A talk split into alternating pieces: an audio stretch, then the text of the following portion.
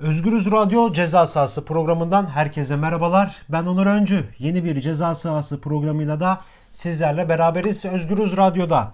Evet bu hafta yine her hafta olduğu gibi transfer iddialarını ve gerçekleşen transferleri konuşacağız ve Hillsborough faciasını konuşacağız. İlk önce Hillsborough faciasından başlamak istiyorum.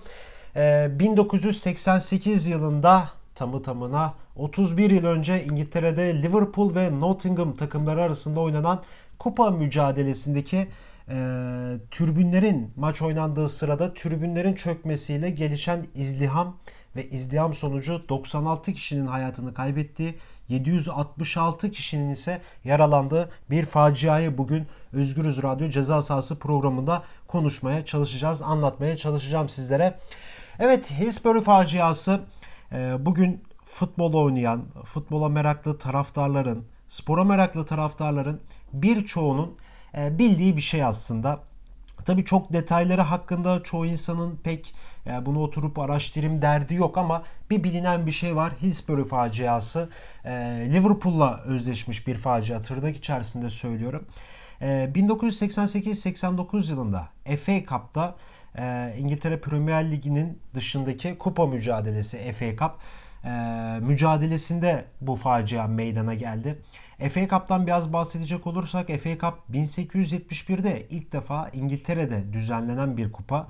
Yani aslında futbol sporunun, futbolun e, ana toprakları dediğimiz İngiltere'de en prestijli kupalardan biridir FA Cup. Aslında dünyada ve Avrupa'da da en prestijli e, kupalardan biri FA Cup. Tabi İngilizler buna daha fazla önem atfediyor çünkü gerçekten 1871 yılında ilki düzenlenmiş e, bir kupadan bahsediyoruz. Ve kupa o günden bugüne kadar sadece 1. Dünya Savaşı ve 2. Dünya Savaşı sırasında kesintiye uğruyor. Onda da malum 1. Dünya Savaşı'nda ve 2. Dünya Savaşı'nda e, İngiltere, Britanya savaşın içerisindeydi birinci dereceden ve o dönemler e, aslında hayatın bütün diğer akışında olduğu gibi spor müsabakalarında da futbol müsabakalarında da hayat sekteye uğramıştı. Birinci, ikinci Dünya Savaşı'nda FA Cup yapılmadı. Ama bu Birinci ve İkinci Dünya Savaşı dışındaki 1871'den günümüze kadar kesintisiz bir şekilde bugünlere kadar geldi. Hala da futbol tarihinin en prestijli kupalarından biri olarak sayılıyor. Ee, ve 1888-89 yılına gelindiğinde e, tabi sırf İngiltere değil bu FA Cup'ı dünyanın birçok yerinden futbol severler merakla beklediği bir şey. E, ve Liverpool'la Nottingham arasında e, yarı final maçında gerçekleşen e, izliham sonucu 96 kişi hayatını kaybetti. 776 kişi de yaralandı. Şimdi biz bunu biraz inceleyeceğiz. Ceza sahası programında 1888'de başlayan turnuvanın birinci ikinci tur aşamalarından sonra e, Liverpool Nottingham devreye girer. Yani üçüncü turda Nottingham Ipswich Town'u Liverpool ise Cardiff United'ı 3-0 geçerek 4. tura çıkar. Tabi Nottingham Forest o dönem 1980'lerin 70'lerin hatta 90'ların başı da diyebiliriz yanlış hatırlamıyorsam. Yani en iyi takımlardan biri İngiltere'nin Avrupa kupalarına gidiyor, üst turlara çıkıyor, İngiltere'de kupalar kazanıyor e, ve hala da şu an e, çok durumu kötü olsa da bir taraftar bir kitlesi var Nottingham'ın her zaman olduğu gibi ki o dönem aslında o parlayan bir şey. Nasıl ki Türkiye'de bir dönem Eskişehir Spor, Göztepe Spor böyle bayağı bir 70'lerde 80'lerde böyle çok top noktadaydı. Avrupa'da başarılar elde ediyorlardı, ligde başarılar elde ediyorlardı. Nottingham'da öyle bir takımda e, ve FA Cup'ta Cardiff United'ı yendikten sonra 4. turda bir diğer İngiliz devi Leeds United'la karşılaştı. E, Leeds United'ı da yendi Nottingham Forest ve 5. turda Nottingham Watford'un rakibi oldu. Watford'u da 3-0'lık net bir skorla geçip e, 6. tura geldi ve aslında 6. tur Nottingham için en kritik turlardan biri. Çünkü e, Manchester United'la oynadı. Kırmızı şeytanlarla oynadı ve Manchester'ı Nottingham yendi ve yarı finale çıktı. Peki Liverpool nasıl geldi? FA Cup 1888 1800 1989 özür diliyorum tarihinde yarı finale Nottingham'ın karşısına ee, az önce de belirtmiştim Liverpool Carlish'i 3-0 yendikten sonra e, bir sonraki turda Millwall'ı yendi 2-0 ve e, son turda da Hull City'yi 3-2 yenerek E, 6. tura çıktı. 6. turda Bradford'u 4-0 yendi ve böylece aslında o faciaya gelinen süreçte Liverpool ve Nottingham yarı finalde birbirlerine rakip oldular ve aslında spor tarihinin sayfalarına yazılmış Hillsbury faciasının da aslında başlamadan önceki e, ilk durağıydı. Bu iki takımın birbirine rakip olmasıyla birlikte biraz Liverpool'dan da biraz bahsetmek istiyorum. Nottingham'dan bahsettiğimiz üzere. E, Liverpool e, biliyorsunuz futbol tarihinin en köklü kulüplerinden biri e, ve o dönem 1980'lerde de altın çağını yaşayan ama uzun bir süredir bu 80 1988-89 FA Cup'a gelinen süreçte kupa kazanamamış. Ee, biraz sıkıntıları olmuş bir takım ama şimdiki gibi her zaman bilinen bir takım Liverpool. İngiltere'de bütün dünyada her yerinde taraftarı olan bir takım Liverpool ve bu yarı final maçında bu iki takım karşı karşıya geliyor. O zaman FA Cup'ta yarı final müsabakalarında tek maç oynanıyor ve tarafsız sahada oynanması gerekiyor. Ve Liverpool'la Nottingham maçı da İngiltere'nin kuzeyinde yer alan Sheffield şehrinde ki Hillsborough stadyumunda oynanacaktı. Ee, iki takım o gün geldiğinde Sheffield'a gitti, Hillsborough stadyumuna girdi ve son hazırlıklarını yaptı. Ve maç başladıktan 6-7 dakika sonra hakem maçı durdurarak e, maçı yarıda kesti. Çünkü aslında o facia o an gerçekleşmişti. Peki nasıl gerçekleşti?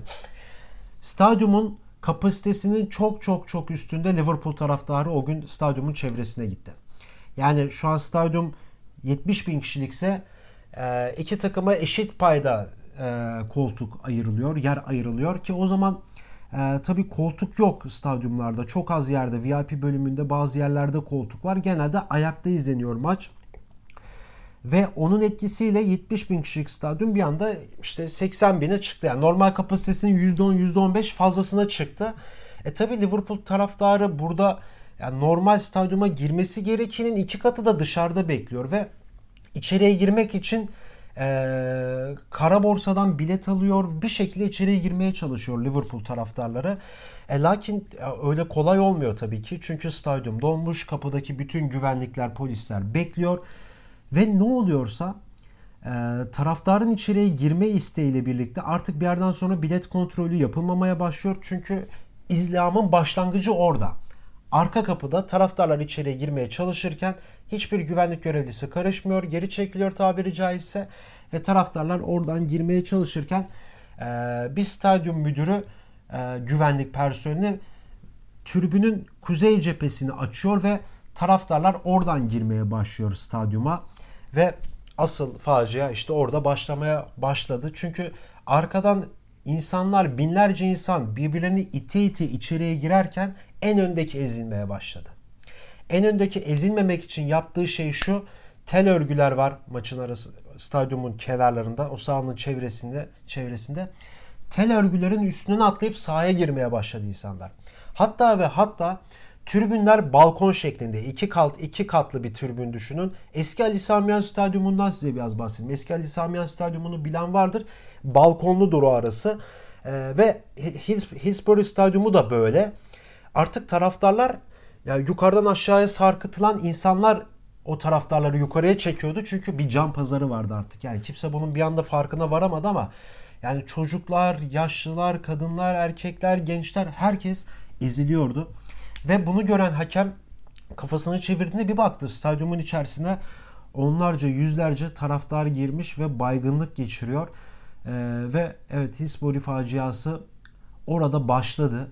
Ee, onlarca taraftar ezildi, yüzlerce taraftar ezildi ve 96 kişi hayatını kaybetti. Bugün e, sosyal medyada YouTube'a girdiğiniz zaman ya da Dailymotion'a ya da Vimeo'ya girdiğiniz zaman Hillsborough faciası yazdığınız zaman ya da Liverpool Tottenham maçı yazdığınız zaman aslında bu faciayı şu an ben size dilimin döndüğünce anlatmaya çalışıyorum ama e, gözlerinizle gördüğünüzde bu e, facianın ne kadar büyük olduğunu, ne kadar aslında sorumsuzca olduğunu, buradaki stadyum yetkilileri ve İngiltere Futbol Federasyonu'nun sorumsuzluğundan bahsediyoruz. Ee, çok net bir şekilde, çıplak bir şekilde göreceksiniz. Gerçekten inanılmaz çok kötü bir facia yaşandı. Tabi bu maçtan sonra e, İngiltere'de bir karar alındı artık sahanın etrafına tel örgü örülmeyecek. Çünkü acı bir deneyim yaşandı. İkincisi stadyumlara koltuk yapılacak. Evet kimse ayakta maçı izleyemeyecek. Yani izleyebilirsin ama koltuğun olduğu yerde ayağa kalkabilirsin. Onun dışında koltuğun olacak. Kuralı getirildi ve ondan sonra stadyumlar şekil almaya başladı. Ee, Hillsborough faciasından sonra. Ya tabii bu Hillsborough faciası bittikten sonra 96 taraftar hayatını kaybetti. Liverpool hayatını kaybetti ve gerçekten burada Liverpool taraftarının bir suçu yok. Maça girmek istiyorlar. Yani biletini almış çoğu girmek istiyor. Oradaki sorumsuz olanlar ya tabii ki de taraftar arasında suçlu ve sorumsuz olanlar illaki var. Ama asıl sorumsuz olanlar İngiltere Futbol Federasyonu, stadyum görevlileri, güvenlik görevlileri ve polislerdir. Çünkü o kapıları açmamaları lazımdı ne olursa olsun. Ve aslında bu faciadan sonra e, İngiltere'de adeta e, Liverpool hedef taktasına konuldu. Hatta o hedef taktasına konulduktan sonra e, Liverpool taraftarı adeta İngiltere'den tecrit edildi. E, çünkü bu bütün facianın sorumluları e, Liverpool gazetesi olarak şey Liverpool olarak gösterilmişti. Hatta İngiltere'nin e, en e, prestijli gazetelerinden The Sun gazetesi o faciadan sonra gerçek manşetiyle ortaya çıktı. Liverpool taraftarını burada sorumlu olarak gösterdi. E, suç Liverpool taraftarının da. E, tabii yıllar sonra gazete o gerçek manşetinden dolayı da pişmanlık duydu. Hatta şöyle e, o dönem bu gazete bu The Sun gazetesi bunu işte UEFA Başkanı Jack George'un işte Liverpool taraftarı vahşi demecinde sonra e, hem Liverpool taraftarları UEFA'ya sinirlenmişti hem The Sun gazetesine sinirlenmişti. E, The Sun gazetesinin editörü Kelvin Mackenzie e, işte Liverpool'un o dönem işte efsanelerinden olan Kenny Dalglish'i arıyor ve e, bir çözüm önerisi istiyor. E, Dalglish'in önerisi ise net aslında yıllar önceki manşeti hatırlatıyor. The Sun editörü işte Kelvin Mackenzie'ye diyor ki işte o gerçek yazan koca manşeti hatırlıyorsun değil mi? Tüm yapmanız gereken aynı boyutta yalan söyledik yazılı bir manşet atmak belki o zaman affedilirsiniz diyor. Çünkü o dönem The Sun gazetesinin editörü Kenny Dalglish'i aradığı zaman Liverpool taraftarının, Liverpool kulübünün Hillsborough faciasında masum olduğu, hiçbir suçunun olmadığı, asıl sorumların onlar olmadığı ortaya çıkmıştı. Aslında hala da bu özür dilenmemiş bu arada Liverpool taraftarından.